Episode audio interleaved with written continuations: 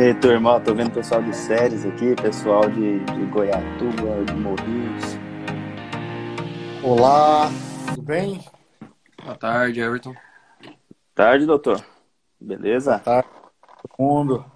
E aí, pessoal, vamos começar então? Bater um papo aí. 12 12, mais um episódio, né, Plínio?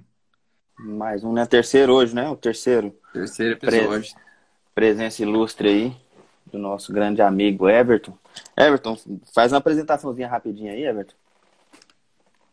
Bom, é, obrigado aí primeiramente a Rafael e Plínio aí pelo convite, pela, pela participação aí no, eu vou chamar de programa, né? É um projeto, mas na verdade é um programa também bem interativo aí que vocês estão criando. E isso tem prendido bastante atenção, né? É, de todos nós que, que já vem, viemos né, acompanhando aí. Meu nome é Everton Oliveira, né? sou engenheiro civil formado pela Faculdade Objetivo de Goiânia, formei na primeira turma da, da Faculdade Objetivo. É, sou especialista em projetos e execuções de estruturas e fundações.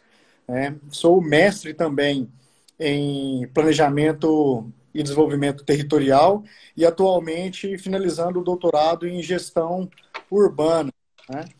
Então, brevemente aí com relação à parte acadêmica, é, é esse o meu currículo. É, atuo no mercado já no estado de Goiás né, e algumas obras fora né, do, do, estado já há algum tempo também, né, tanto na parte de edificação quanto na parte de infra. Então, venho trabalhando aí nesses, nesses elementos. E carro-chefe né, nosso é a construção de residências. Né? Sou diretor de uma empresa, de uma pequena construtora familiar chamada Império Engenharia Construções, né? que vem aí trabalhando já há algum tempo. Realizando aí hoje, a gente já tem executado mais de 300 mil metros quadrados aí de obra realizada. Né?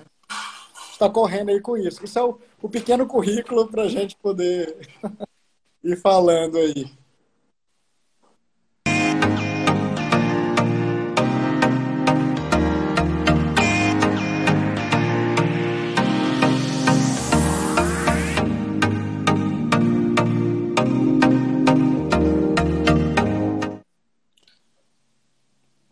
Pessoal. Então, assim, é...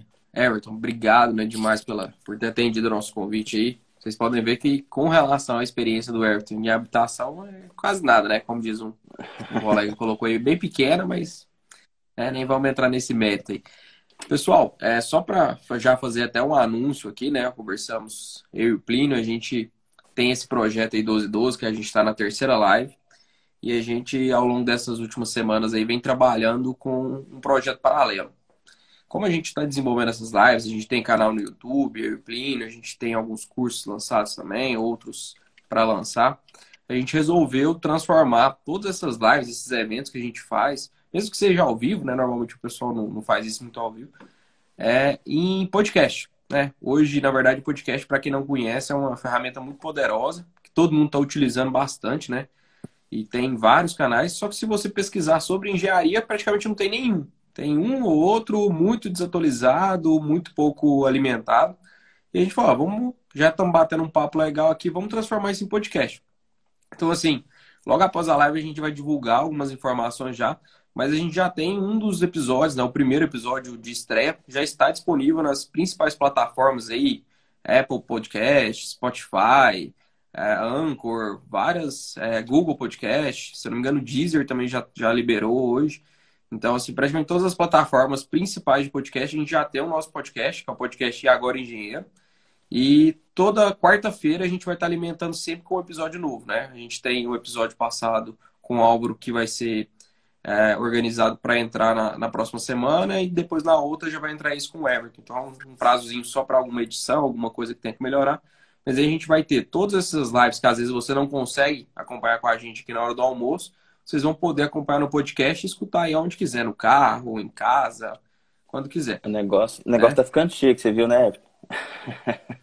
pois é, é. Tá tomando, tomando proporção, mas é isso aí mesmo. É, é. mas é, é interessante. Muito bom. Bora, bom. bora começar Vamos então, né, começar, né? Para liberar, para liberar aí que tá corrido para todo mundo. A hora do almoço aí, já tira esses minutinhos. Everton, então fala para nós aí, cara, é, dessa modalidade né, de financiamento. O que, que é um financiamento? Muita gente não, não sabe da importância de um financiamento, o que, que quer dizer um financiamento, né? Para essa galera que principalmente é, são serão profissionais ou são profissionais que querem aprender um pouco mais né, sobre, sobre essa modalidade? Bom, é, inicialmente quero, quero dizer aqui algumas situações que o pessoal, quando fala hoje na modalidade de aquisição e construção, tem feito uma. Muitos engenheiros têm feito uma grande publicidade né, desse elemento. Né? É, aquisição e construção, você abre aí os canais de engenharia, vê os engenheiros que atuam como. É, vou colocar como digital influencers mesmo, dentro da, da condição da realização de obras, e eles têm feito um marketing muito bacana em cima disso. Né? Mas, assim, eu, desde 2007, né, eu comecei a já a trabalhar com aquisição e construção. Então, assim, dentro da engenharia, o que foi a primeira coisa que eu fiz, né, que eu trabalhei com aquisição e construção?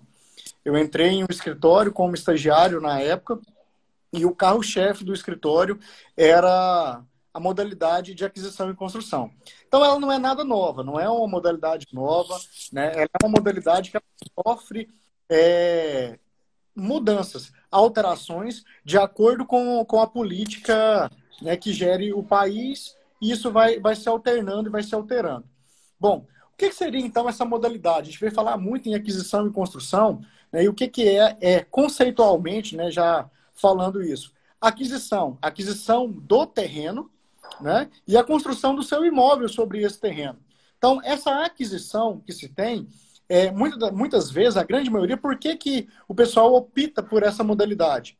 Normalmente, o pessoal quer construir uma casa, está sem condições ali de, de fazer a construção, ou quer comprar um terreno, mas assim, se comprar o terreno não tem como construir, porque vai comprar o terreno financiado.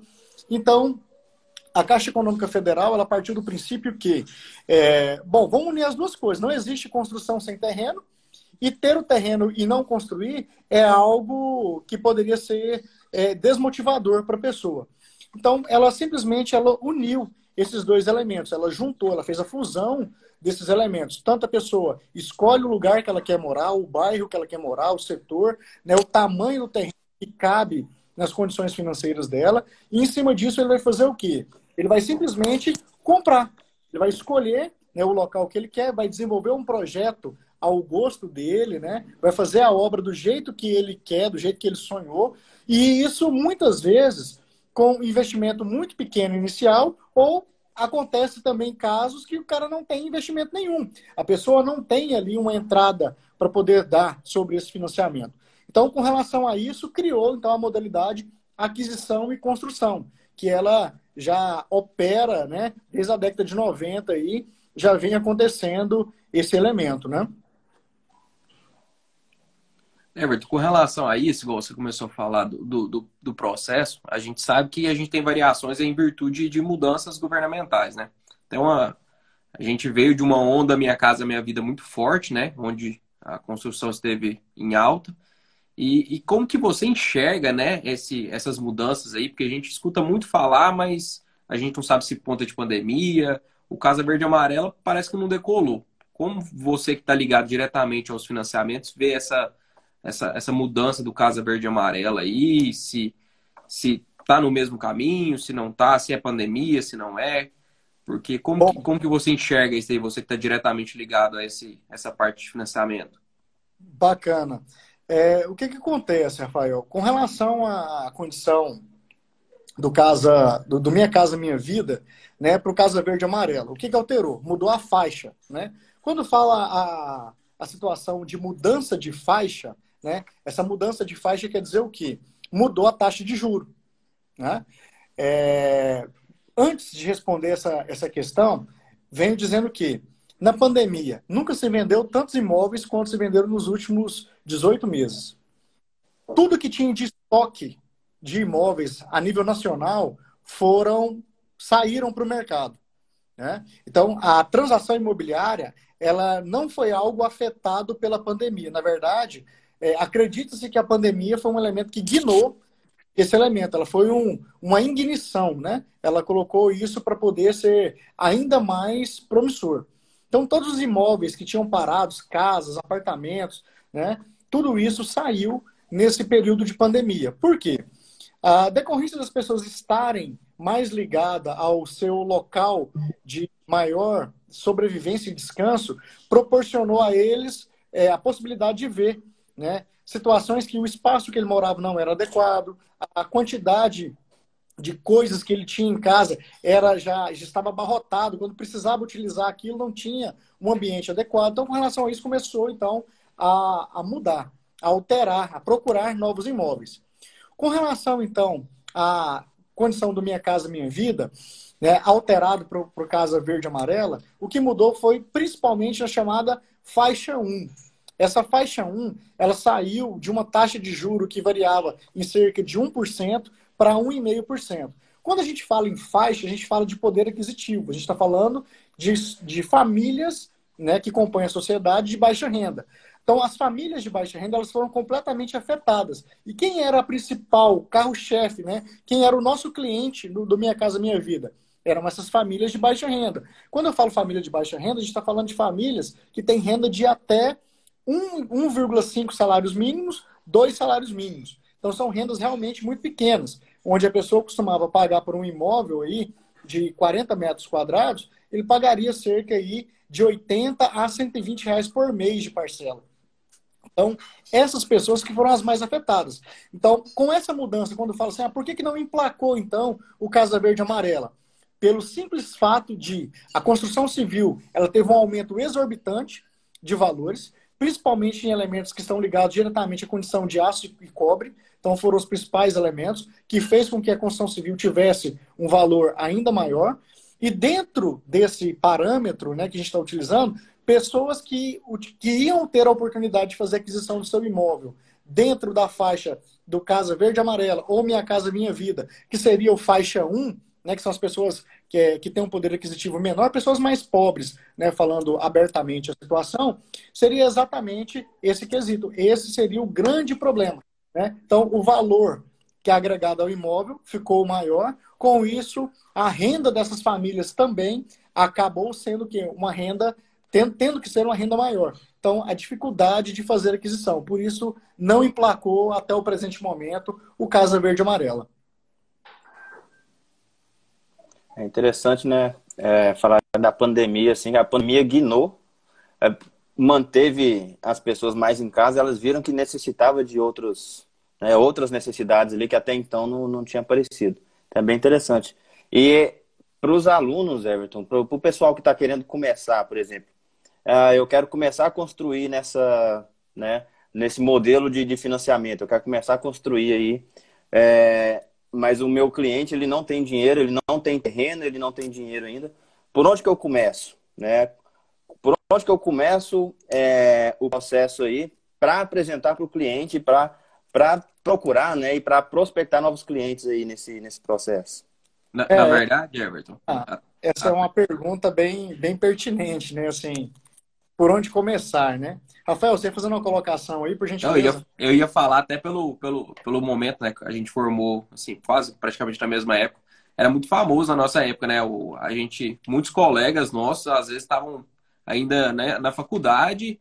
Não, minha avó tem um lote, vou construir e vou, é, sei lá, desmembrar ele, vou construir cinco casas e vou financiar pela caixa. Quantas vezes a gente ouviu colegas nossos falando isso, né? E os nossos alunos que estão saindo da faculdade hoje ainda estão com essa com essa ideia na cabeça, né? Ah, vou pegar um terreno, vou comprar um terreno, vou dividir, vou fazer três casinhas e depois vou vender, vou financiar pela caixa. Então, até em cima dessa colocação do Plínio aí, parece que era, era uma frase que a gente escutava corriqueiramente na época da faculdade, né? A gente pegou aquele momento final ali e a gente escutou muito isso ao longo dos últimos anos. Como que você coloca isso daí para o nosso aluno, para o recém-formado? É, é, muito engraçado, né, essa parte, porque assim, primeiro que a gente criou alguns termos populares, casinha da caixa, né? A casinha, a tal famosa casinha da caixa. Gente, a casa não tem, a caixa não tem casa nenhuma, não existe casinha da caixa, né? Então tem muito isso, ah, o que, que ele faz? Ele faz casinha da caixa.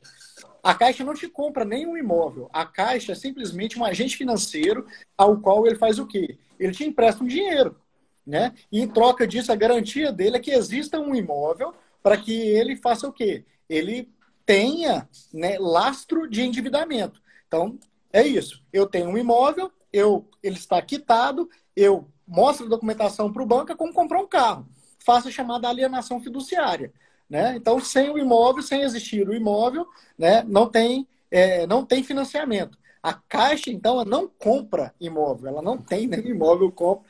Isso é importante porque tem muito esse termo, casinhas da Caixa, né? E outro ponto, né, na época mesmo de faculdade, é, na época, assim, eu vejo que, como hoje a gente tem o pessoal com, com carros, é, digamos assim, mais us, usáveis, assim, né, tendo no mercado, né? É, por exemplo, um Honda Civic, um Corolla hoje, na época era um Golf.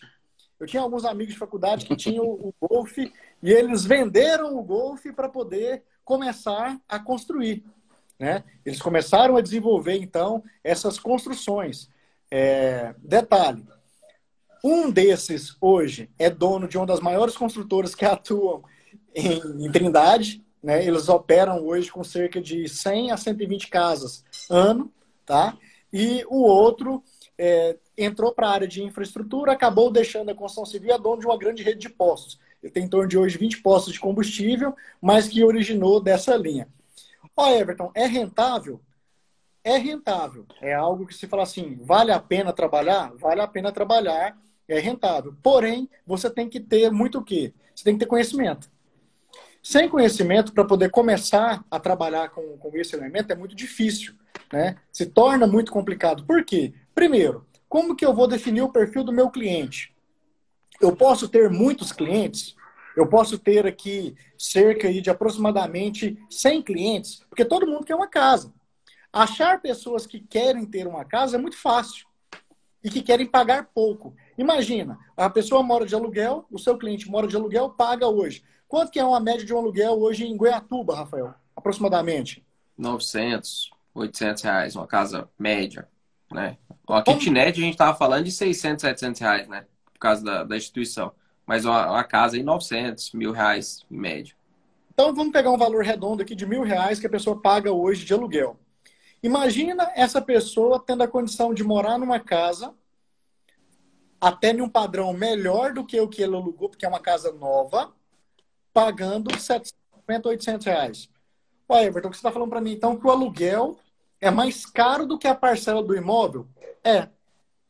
Sem dúvida para você se tratando de um imóvel popular, né? Faixa de renda da cidade de Goiatuba, por exemplo, a faixa de renda do Minha Casa Minha Vida é 145 mil reais. A faixa de, a faixa de, de valor de imóvel, ela está acoplada e está ligada diretamente à quantidade de habitantes que tem por município. Então, sendo municípios menores, a faixa é menor. Né? Tendo municípios mais populosos, a faixa é maior. Goiânia, em torno de 200 mil reais hoje. Né? Então tem essa, essa diferença de acordo com a quantidade de pessoas que ali se encontram.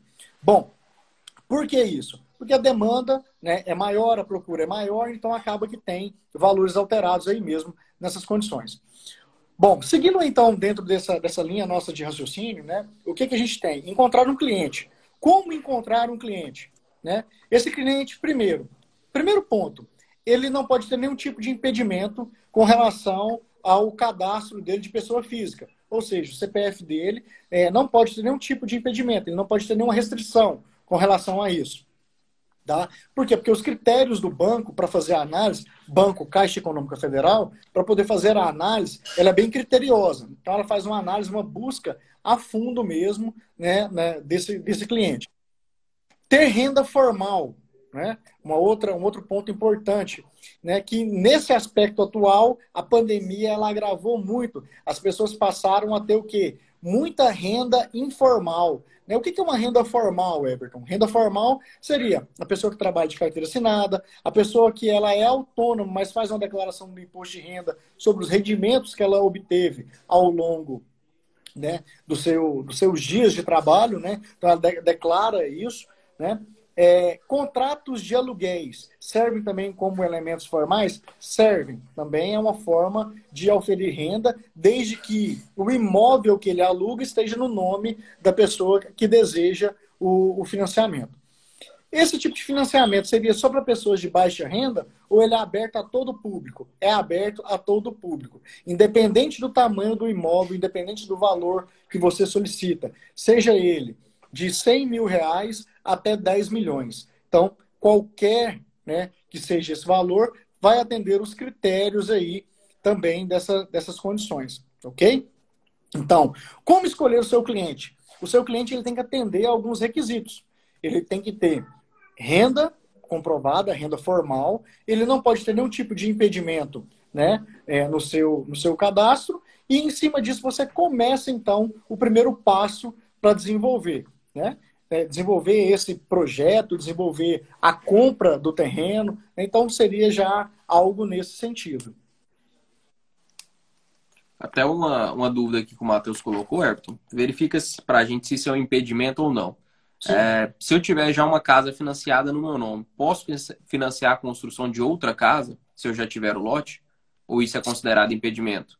Sem nenhum problema. O que você precisa ter o quê? Condições de pagamento. A sua renda tem que suportar os dois financiamentos. Everton, qual que é a conta básica? A gente usa muito o termo, né? Qual que é a conta de padaria que eu faço para poder saber se o meu cliente tem condição ou não de suportar uma renda?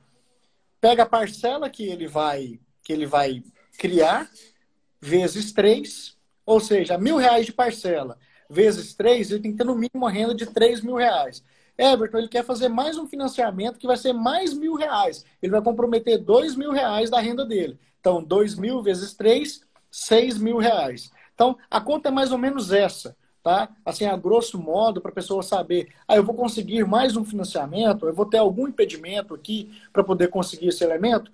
Então é importante que você olhe exatamente esses, esses pontos. Eu tenho renda suficiente para poder fazer o compromisso de pagamento para o agente financeiro? Então, tendo isso, consegue fazer sim. Outra pergunta aqui do chat, ó, falando, perguntando se funcionários públicos contratados também, é, às vezes, provavelmente se tem alguma vantagem, se podem participar da, do programa também, se tem alguma diferenciação por ser funcionário público, contratado ou efetivo. Tá tem uma diferença aí agora quando a gente fala, se eu tenho aqui um funcionário público efetivo e tenho um funcionário público comissionado, que seria o contrato. O funcionário público efetivo, quando ele leva a, o salário dele para o agente financeiro, para a Caixa Econômica Federal, em exemplo, ele passa a ter vantagens com relação às taxas de juro anuais que são cobradas. Tá? Então ele tem, não é que seja mais fácil o financiamento para ele. O financiamento exige dele um pagamento de parcela menor, porque o juro dele é menor. Já se tratando de um funcionário público que é comissionado ou contrato, esse, esse funcionário, o que, que ele vai fazer? Né? Esse servidor, ele vai ter uma taxa de juro do mercado, do servidor seletista mesmo, do mercado privado. Essa é a única diferença entre eles. Ah, Everton, mas eu acabei de entrar no serviço público como contrato ou como comissionado. Eu já posso pedir o meu financiamento? Não. Você precisa ter pelo menos ali 150 dias né, já estabelecido. A regra geral fala 120 dias. Mas quando você vai desenrolar a documentação, acaba que você vai ter uma necessidade de 150 dias já de, digamos assim, de efetividade no serviço público. Tá? Ou qualquer que seja, se for seletista, também é a mesma situação. Ou seja, eu preciso de pelo menos quatro comprovantes né, de renda para que eu possa apresentar ao agente financeiro e que ele libere, então, esse financiamento. Até uma, uma outra colocação, Everton, aqui, que era muito normal também a gente escutar, né? As expressões lá, casinha da caixa, aquelas coisas. E até mesmo entrar até em uma outra área, né? Depois, mais para frente, a gente pode comentar, da parte de fiscalização que você faz. Era muito comum a gente ouvir o quê? Ah, não, combinei com o engenheiro, né? Que a gente vai construir dentro do padrão que a minha casa e a minha vida aceita. E depois, quando a fiscalização for lá e aprovar, tiver tudo arredondinho, eu vou aumentar. Foi até uma pergunta do, do Lucas aqui no chat também. Eu posso aumentar o projeto depois? Como que funcionava isso? Como que isso dentro da legislação, né? você que também trabalha aí na parte de fiscalização, se eu não me engano, junto à Caixa Econômica, você pode até me corrigir depois. Como que funcionava isso, né? Principalmente na época do, do Minha Casa Minha Vida, a gente escutava muito essa, essas conversas, né? A gente sabe que muita coisa nem sempre é realidade, mas a gente escutava muito dessas, desses puxadinhos que aconteciam depois. Como que funcionava isso aí? Só para a gente colocar para o pessoal. Com relação à parte, é, essa parte mudar o imóvel, modificações no imóvel. É, durante o período de obra, o projeto apresentado tem que ser o projeto executado. Tá? Não, não, não pode sofrer modificações. Por quê? Você modificando o projeto no decorrer de obra, ou antes mesmo que finalize o processo junto ao agente financeiro, você vai fazer o quê? Você vai sofrer penalidades com aquilo. Que é fazer o quê? Reaprovar o projeto junto à prefeitura, né? fazer o aditivo de valores desse acréscimo de obra, né? Você vai ter que fazer isso do seu bolso, porque o agente financeiro não vai te liberar mais verba para você ampliar esse, esse imóvel, né? E outro detalhe, isso pode gerar um atraso na sua obra, porque é, na modalidade de construção, mensalmente você tem uma visita de um engenheiro né, é, responsável por acompanhar a execução da sua obra. Se a sua obra não segue os parâmetros de projeto, isso vai fazer o quê? Isso vai ser, é, vai acarretar a, a situação de paralisação da sua obra. Ou seja, o dinheiro que é pago mensalmente para você custear a obra, né, porque você aplica um capital inicial, desenvolve a obra e o agente financeiro ele te reembolsa né, esse elemento. Em cima disso, então, você tem o quê? Um atraso. O agente financeiro não vai te pagar até que você legalize toda essa modificação que você fez. E a legalização ela começa desde o seu alvará de construção até a, a planilha, né, que é a planilha física financeira que você apresenta junto ao banco. Você comentou aí, Everton, é, do, de algumas etapas importantes né, de, de projeto, de, de questão de cronograma físico financeiro, né, de que o banco ele vai acompanhando isso, até do alvará de construção. Então, assim, até sair o alvará, é, eu recebi aqui quais são as etapas as etapas até sair esse alvará. Você leva uma simulação para o banco, eles aprovam, você aí você entra com o projeto, prefeitura, banco, cartório, como é que funciona até começar a construir de fato? Certo. Bom, a... o início de tudo, como tudo começa? Então, começa com a escolha do terreno. Né? O seu cliente, ele dentro de um, digamos assim, vamos criar aqui um checklist, né? Primeira situação é escolher o terreno. Houve a escolha do terreno, o próximo passo é emitir as certidões desse terreno para saber se ele está realmente é, passivo de receber, então, um financiamento. Feito essa condição, desenvolve-se os projetos arquitetônico, elétrico, hidráulico, estrutural, né? faz toda esse, todo esse estudo de projetos, uma vez que cada projeto tem as suas particularidades, como solicitação de levantamento topográfico, solicitação de sondagem. Então, tudo isso deve ser feito. Toda essa documentação pronta. A arquitetura vai para a prefeitura, né, para o órgão competente, faz aprovação emite seu alvará de construção. Então, eu tenho que fazer uma juntada de documentos. Todos os projetos, com as suas devidas ARTs ou RRT, certo? Bem como documentos do lote, e eu vou mandar isso tudo para o banco que, que o banco vai fazer? Ele vai fazer uma análise se o valor que eu solicitei para o meu financiamento é compatível para pagar o terreno e para fazer a construção. Como que o banco faz isso? Através do CUB, que é aquele custo unitário básico. Né? Eles vão pegar isso, fazer uma. vai destrinchar esse elemento, né? de uma forma que. Quanto eu tenho para o terreno? Ah, o terreno dele é 200 mil reais né? a obra dele vai ficar mais 500 mil. Então, ele precisa, no mínimo, aqui de um financiamento de 800 mil reais. Mas ele está me solicitando aqui uma obra de um milhão. Então, quer dizer, esses 200 mil aqui vai vir de onde? Aí é um aporte particular que o cliente faz. Em cima disso, né, a gente faz, né, nós fazemos, na verdade, um, um mapeamento da obra, um orçamento, né, casando exatamente tempo de execução com o custo de cada etapa, o custo de cada mês da obra.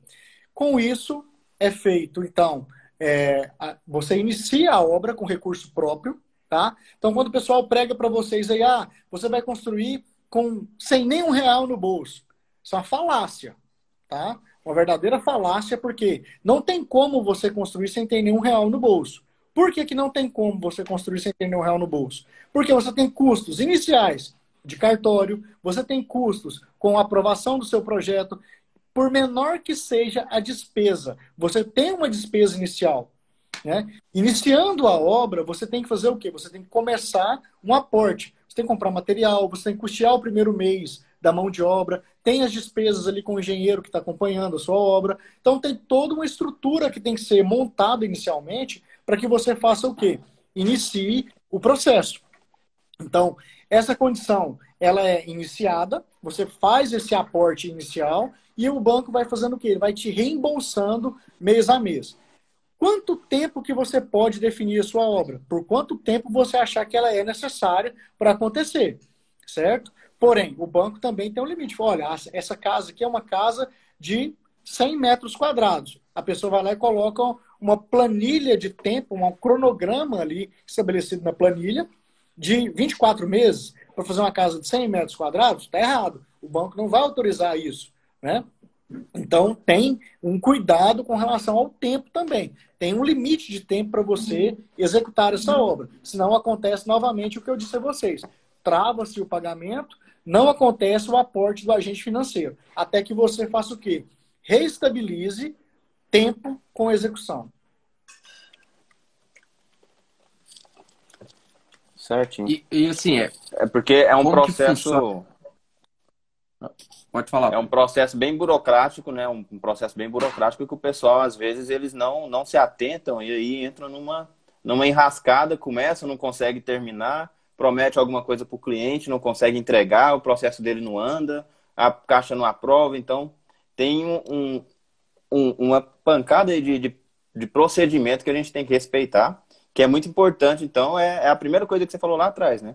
A pessoa tem que entender, tem que conhecer do processo, para ela vender ali e conseguir construir, entregar um, um produto pronto ali para a pessoa.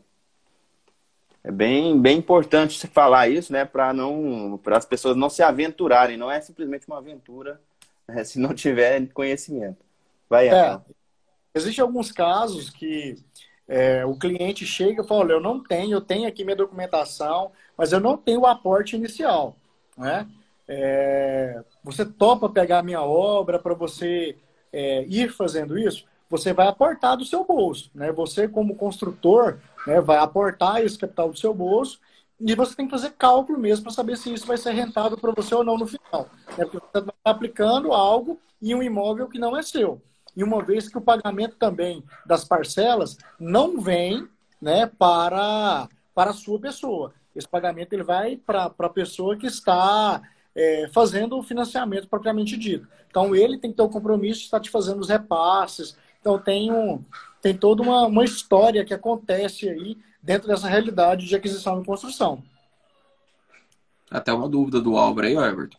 É, caso o cliente não queira tirar o ABITS, e ficar retido 5%. Você já passou por alguma situação com relação a essa? Já, mas ele não faz essa loucura, não. Você sabe por quê que ele não comete esse, esse erro? Fato. Enquanto ele não concluir o habito, o imóvel dele não tem alienação fiduciária. Se não tem alienação fiduciária, ele não começa a pagar parcela. Ele só paga ICC. Então ele vai ficar eternamente pagando o ICC. Né? O que, que, seria isso? Aquele índice da construção civil que é cobrado um juro mensalmente do aporte que o agente financeiro fez na obra dele, o empréstimo né, mensal que foi feito, ele vai ficar pagando só o juro daquele valor. Ele jamais vai, vai deixar isso acontecer. Por quê? Ele vai concluir o financiamento, vai tirar o habits, vai pegar aquele 5% que é utilizado para legalização do imóvel, e nisso ele vai fazer o quê? Ele vai levar isso adiante. Ele vai pegar e concluir o processo dele para ter alienação fiduciária. Por quê? O que ele quer é pagar a parcela para ver diminuindo o montante que ele pegou emprestado. Né? Ele não vai ficar só pagando o juro e o montante dele está lá intacto. Né? Então, ele não vai cometer essa loucura, não. Uma outra dúvida aqui, ó. É, eu tenho um lote já financiado. Esse lote financiado pode. Posso financiar a construção nele? Detalhe. Matheus lotes, lotes financiados, eles só podem né, ser utilizados para a modalidade se a incorporadora ou a imobiliária que administra o loteamento, se ela aceitar a quitação via aquisição e construção. Se isso não acontecer, se esse elemento não for é, utilizado né, dessa forma, essa imobiliária ou a incorporadora não aceitar, você não consegue. Por quê? Ah, Everton, estou, comprei o lote, eu estou pagando. Vou lá fazer uma modalidade de aquisição e construção. O que, que vai acontecer? Muitas incorporadoras imobiliárias não devolvem o dinheiro para você, cliente. Por exemplo, você pagou um lote por cinco anos e ainda falta 10 anos para você quitar. Aí você vai lá, faz toda essa, essa, essa organização documental para poder construir, fazer a modalidade de aquisição e construção no seu terreno. O pagamento da quitação do seu lote vai acontecer para a incorporadora, para a imobiliária. E nisso, então, nesse, nesse ponto, ela pode falar assim: não, peraí, nesses 10 anos que faltam para você pagar, né, é, a gente tem aqui uma estimativa de ganho maior do que o valor do terreno. Então, eles não acham que seja interessante receber a antecipação do lote.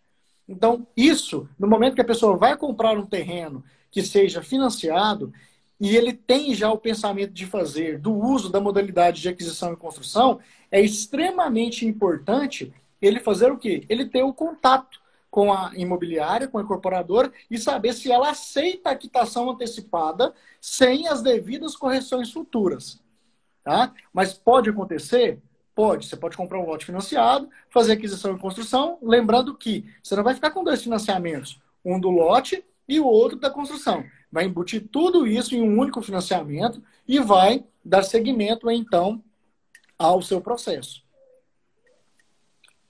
Outra, outra questão aqui, é, principalmente quem está começando agora ou está abrindo sua, sua pequena construtora, formou agora, né? Existe algum requisito mínimo que o, que o engenheiro ou a construtora tem que ter para poder participar desses processos de financiamento, Everton? Nenhum. Sinta-se à vontade. Você tem que ter só a sua carteira do CREA. Pegou sua carteirinha do CREA, você está completamente habilitado aí para poder trabalhar no mercado, tá? Só que detalhe, é... eu já comecei lá atrás de cara, já pegando obra para poder fazer e me aventurando na modalidade de aquisição e construção. Não. Por quê? Existem muitas, como a gente está conversando aqui, de maneira bem rápida, tudo isso, eu estou simplificando o processo, né? Mas o processo não é tão simples quanto parece. Então, tem as burocracias, tem os entraves que acontecem né, dentro do processo. Então, é importante você viver aquisição e construção para depois você assumir a responsabilidade para o seu cliente né, de executar. O que eu estou dizendo? Primeiro você tem que ter conhecimento. Tá? Não é, é Eu fico muito preocupado quando vejo, enquanto professor, né?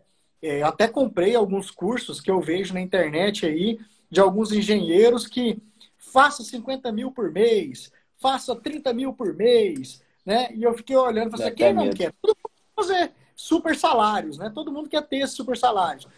E assim, eu comprei, mas não porque eu, nossa, ele caiu na, na, na, na jogada de marketing que foi feita. Não, eu comprei para saber o que, que esse pessoal fala, o que, que eles aplicam. Tanto que em nenhum desses cursos que eu estava participando, o, o próprio, né, a pessoa que ministrava o curso, é, quando eu me apresentei, falei que eu era engenheiro da Caixa Econômica, né, passei toda. Ele ficou totalmente desconcertado de dar o curso dele. Nas aulas que eram ao vivo, às vezes eu perguntava algumas coisas para poder ajudar o pessoal da turma, né? E ele, não, não, não, isso não é, não é momento para a gente conversar sobre isso, né? A gente vai discutir isso em um outro momento. Então eu fiquei vendo assim, ocorrem muitas amarras de informações que são importantes, que não vai deixar o pessoal que é novato cair em cilada cair em problemas ali, que às vezes é tudo muito lindo. Falar, não, é rentável, você vai ganhar aí de 20 a 30, 40, 50 mil por mês. Mas em uma única obra você consegue isso? Jamais. Né? Ah, não, vou administrar então 20 obras. Se você tiver matéria humana, tiver um sistema administrativo extremamente competente, você vai conseguir fazer isso. Caso contrário, você não tem estrutura para poder desenvolver tamanho processo.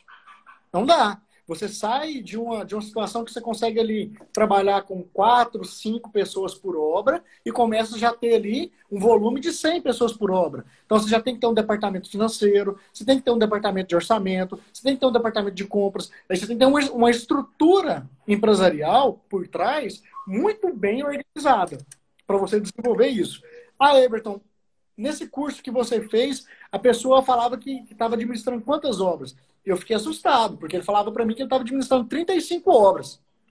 35 obras. Né? Independente da modalidade, se era Minha Casa Minha Vida, Casa Verde Amarela, como queiram chamar, ou SBPE, linha SBPE. Então eu fiquei muito assustado. Hoje, quantas, quantas obras você trabalha nessa modalidade? Eu trabalho com três no máximo. Para garantir qualidade, garantir seriedade, garantir entrega, pontualidade. Então, tudo isso aqui, né, eu trabalho com três obras.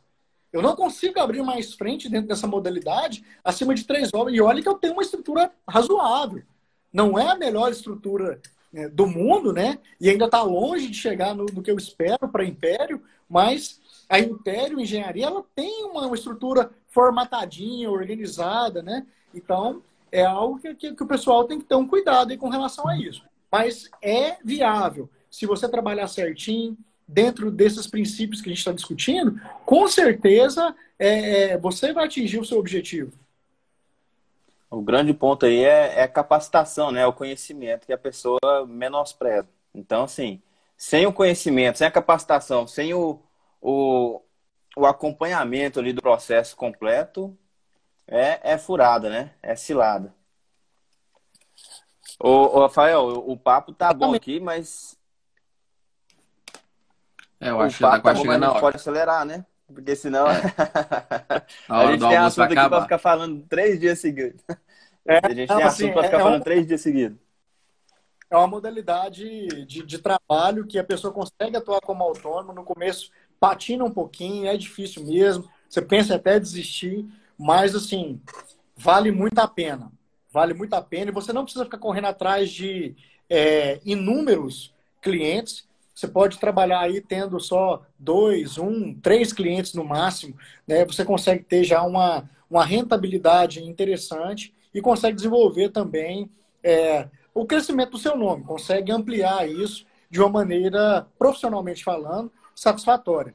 Então não há necessidade dessa loucura de querer abraçar o mundo, porém tem a necessidade de você ter um bom conhecimento, você ter um bom instrutor, fazer um bom curso, né, se, se caso queira, para poder realmente entender desse, desse processo, né, saber como que faz a, a fundo mesmo isso.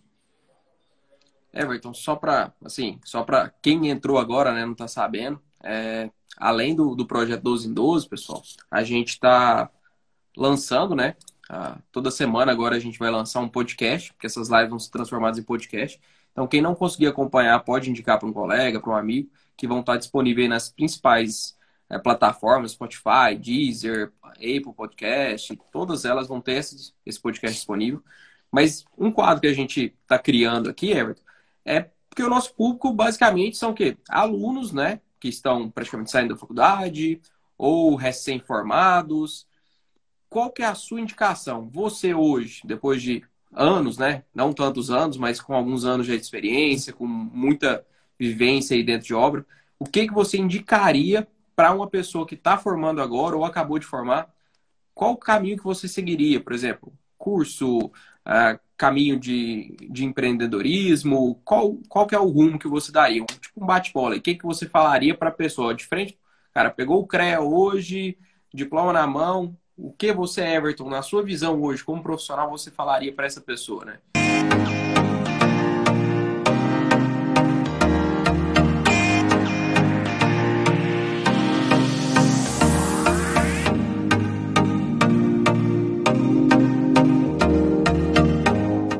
Com relação a, a, a, cursos, né? Peguei meu CREA hoje, acabei de ter ali a palestra com o senhor Lamartine, né, o nosso, nosso presidente do conselho, é, e você, você, o que eu vou fazer agora? Né? Primeira coisa, Rafael, passar na mútua, né? É muito importante. Isso é um ponto assim. Mas por que passar na mútua? Esse era o primeiro ponto. Um dia você vai precisar da mútua. Então, isso é algo importante para desenvolver um negócio, para desenvolver algo dentro da sua própria área. Então, pegou a carteirinha do CREA, passa na mútua.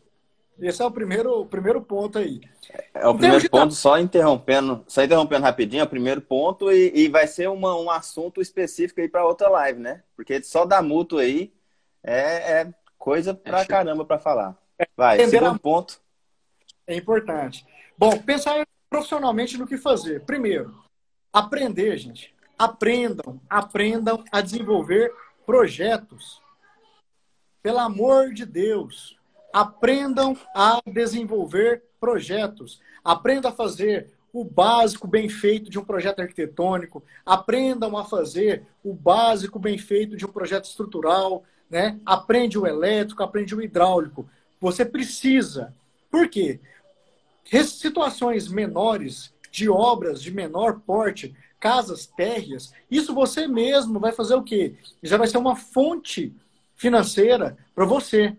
Então, isso é algo importante. Primeira coisa, engenheiro, ao meu ver, ele tem que saber desenvolver o básico. Tá? Não estou falando para você calcular uma ponte, fazer um projeto de uma ponte, de um prédio, né? É, as obras sofisticadas. Mas o básico, aprendam a fazer projeto. Por quê? Vou entrar na modalidade de aquisição e construção. Acho que é um caminho para me ser empreendedor. Como que inicialmente você vai começar tendo que pagar os projetos para alguém, para um terceiro, que não vai te esperar? Que você faz os projetos, você desenvolve, arruma a documentação, organiza tudo, mas aí você só vai receber daqui 150 dias a primeira parcela. E se não é uma coisa que você mesmo faz, imagina você ter que ficar com alguém te cobrando, sendo que você está começando um negócio. Então, é extremamente importante você o quê? Ter capacidade técnica suficiente para poder desenvolver inicialmente os seus projetos, para que o primeiro passo da aquisição e construção é desenvolvimento de projetos. Então, dentro dessa modalidade, você tem que ter essa, essa, essa organização. Ah, mas nós formamos aqui, nós somos três pessoas e tem um deles que vai ser o responsável pela parte de projeto. Ok mas vocês estão cientes que vocês só vão receber daqui, então, a 150 dias. Existe algum bom curso para a modalidade de aquisição e construção? De projetos, existem vários bons cursos aí no, no mercado. Vários, né? É, o Instagram constantemente ele apresenta você aí pessoas que são extremamente capacitadas aí para ministrar cursos, né? Então tem vários. Atualmente, o que eu vejo com as pessoas que ministram cursos na área de aquisição e construção. Vejo pregando muita facilidade, pregando que tem ganhos exorbitantes, ganhos fora da, fora da realidade, certo? Então, o que, que eu te aconselho a fazer inicialmente? Primeiro, conheça o básico do que é aquisição e construção através do site da Caixa Econômica Federal. Esquece o YouTube. Por favor, Vai no site da Caixa Econômica Federal, na modalidade aquisição e construção, leia o normativo. Leia o normativo. Isso é o primeiro ponto, é o mais importante para você. Engenheiro tem que conhecer norma. Para fazer o quê? Porque nesses, nessas lives que a gente vai conversando, muitas dúvidas surgem através da norma. E o que eu estou passando para vocês é do normativo. Então, isso é um ponto que eu deixaria aí de início, é conhecer o normativo. Depois desse conhecimento. Voltou aqui. Depois desse conhecimento mínimo, aí sim você consegue ter um discernimento mínimo para saber se aquela pessoa está falando besteira ou não, né? As pessoas invertem Exatamente. hoje. As pessoas vão, vão primeiro no YouTube, trata aquilo ali como verdade e, e vai seguindo. E lá na frente fala, nossa, não, não deu certo. Então, assim, conhecendo o básico, não você sabe diferenciar. Exatamente.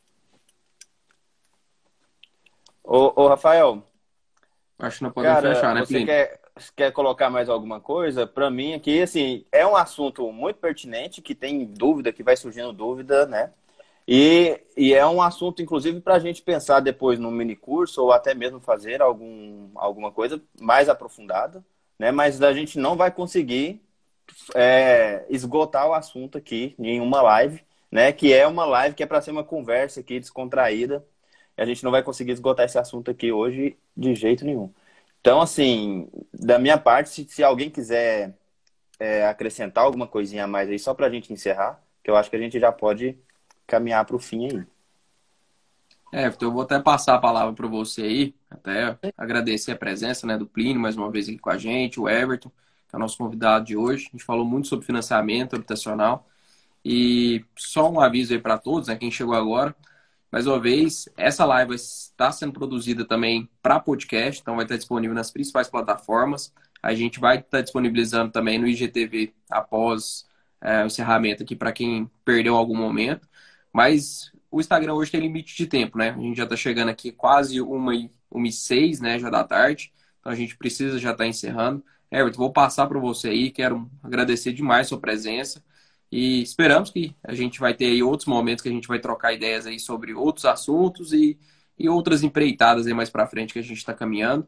E assim, passar a palavra para você para a gente poder encerrar também esse momento de hoje, tá bom? Obrigado. Valeu, Plínio, também pela presença. Agradeço demais, hein, Rafael, a oportunidade aí de a gente bater um papo aqui um pouquinho sobre a área de atuação fora dos campos acadêmicos aí, né? Ao Plínio também por ter é, motivado aí a gente discutir exatamente esse assunto. Né?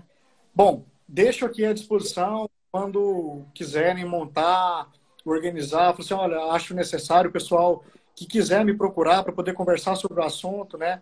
Tem aí o meu Instagram, né? Arroba Everton underline Narciso, tá? Esse é o meu Instagram pessoal. Da minha construtora aí é o arroba Império Eng underline Construcões, né? Então, pessoal que quiser seguir a gente lá, todo dia a gente dá dica de alguma alguma situação nova de construções aí, de elementos executivos. Então a gente vai discutindo toda essa parte. Dentro do, do quesito aquisição e construção, é, eu acho importante conversar com pessoas que têm experiência na área e não pessoas que estão começando agora, estão se aventurando agora na área, porque você pode começar sendo algo assim extremamente vantajoso, mas também pode ser algo que pode te colocar em uma enrascada financeira muito grande, porque você começar a concluir né, coisas que você prometeu e antes você sabia, não sabia a dificuldade que iria encontrar. Então, o que eu estou passando para vocês aqui é a minha experiência pessoal, né, a minha realidade de, de trabalho com relação à aquisição e construção. Então, eu consigo te falar e te mostrar. Né? Eu falo algo para você e te provo como isso funciona. E, e para você não cair nesse tipo de enrascada de internet e ser mais um de um curso né, que está sendo vendido. Detalhe, a grande maioria dos cursos, eles montam grupos, tira dúvida, porém no grupo você não pode falar, só o administrador do grupo que fala. Então, como é que você vai tirar dúvida se, se é só o administrador que fala? Então, você vai morrer com a, com a sua dúvida aí com relação a isso. Né? Algumas pessoas têm me perguntado, Everton, você vai desenvolver algum curso voltado para a modalidade de aquisição e construção? A princípio, eu não tinha pensado em montar nada disso, né? de nenhum curso voltado para essa área. Né? Vendo a realidade do que está acontecendo, vendo aí é, o nível do que o pessoal tem apresentado, eu comecei a pensar na possibilidade. Então, é, o pessoal aqui do projeto 1212 vão estar tá divulgando aí, caso a gente consiga formatar algo que seja realmente útil, o projeto 1212 vai ser o, o que vai divulgar em primeira mão esse trabalho aí, com certeza, para ter bons resultados e auxiliar a galera aí que está entrando no mercado agora. Beleza, eu, eu agradeço demais também a sua participação, sei que está corrido para caramba, né? Mas é isso aí, a gente, a gente começou esse projeto por esse motivo, né? É, a gente está vendo como é que a galera está saindo, a, o nível de informações aí, por vezes, é só um, um marketing só para venda. Então, assim, vendo esse, esse, esse perigo né, que as pessoas estão, estão é, indo para esse rumo aí, é bem complicado. Então a gente pensou, não, vamos, vamos começar, vamos divulgar algumas coisas, vamos é, auxiliar esses, esses profissionais que estão saindo aí e vamos trabalhar com informação de, de qualidade, né? Vamos mostrar realmente é, detalhes, como é que a pessoa faz, o que, o que, que a pessoa está sujeita ali naquele processo, quais são as particularidades que muita gente não sabe e aí a pessoa vai descobrir só lá na frente, né? Então a gente pode resumir aí 10 anos de experiência em algumas dicas que você não encontra só em um vídeo de YouTube. Então é bem importante isso aí e com certeza a gente vai, vai divulgar algumas, algumas parcerias, né? Lembrar aqui do, do Rafael também que esse é um projeto que está no início, a terceira live hoje, mas que a gente pretende continuar, né? E depende muito aí da, do, do contato e da interação do pessoal, né? A gente vai, vai falando o que o pessoal quer escutar, do que eles realmente precisam escutar ali. Eu agradeço. Obrigado aí, Rafael. Obrigado, Plínio. É isso aí, pessoal. Então, muito obrigado pela presença de todos. Parcerias com certeza vão vir mais para frente. Muitas ideias estão. Toda, toda semana a gente discute muito, né, Plínio? Então, com certeza o Everton vai participar com a gente aí dos, dos futuros projetos aí. E vamos em frente, né? Projeto 1212, semana que vem tem mais. Esperamos outro convidado diferente ou alguém que estiver aí do outro lado que quiser participar. A gente vai estar abrindo aqui para conversar. Sejam muito bem-vindos. E quem não escutou, escute o nosso podcast. A gente vai estar divulgando nas redes sociais aí e vai acompanhando o nosso trabalho aí ao longo de toda a semana. Valeu, Plínio. Valeu, Everton. Até a próxima. 12 12. Valeu, valeu. Até mais. Valeu, galera.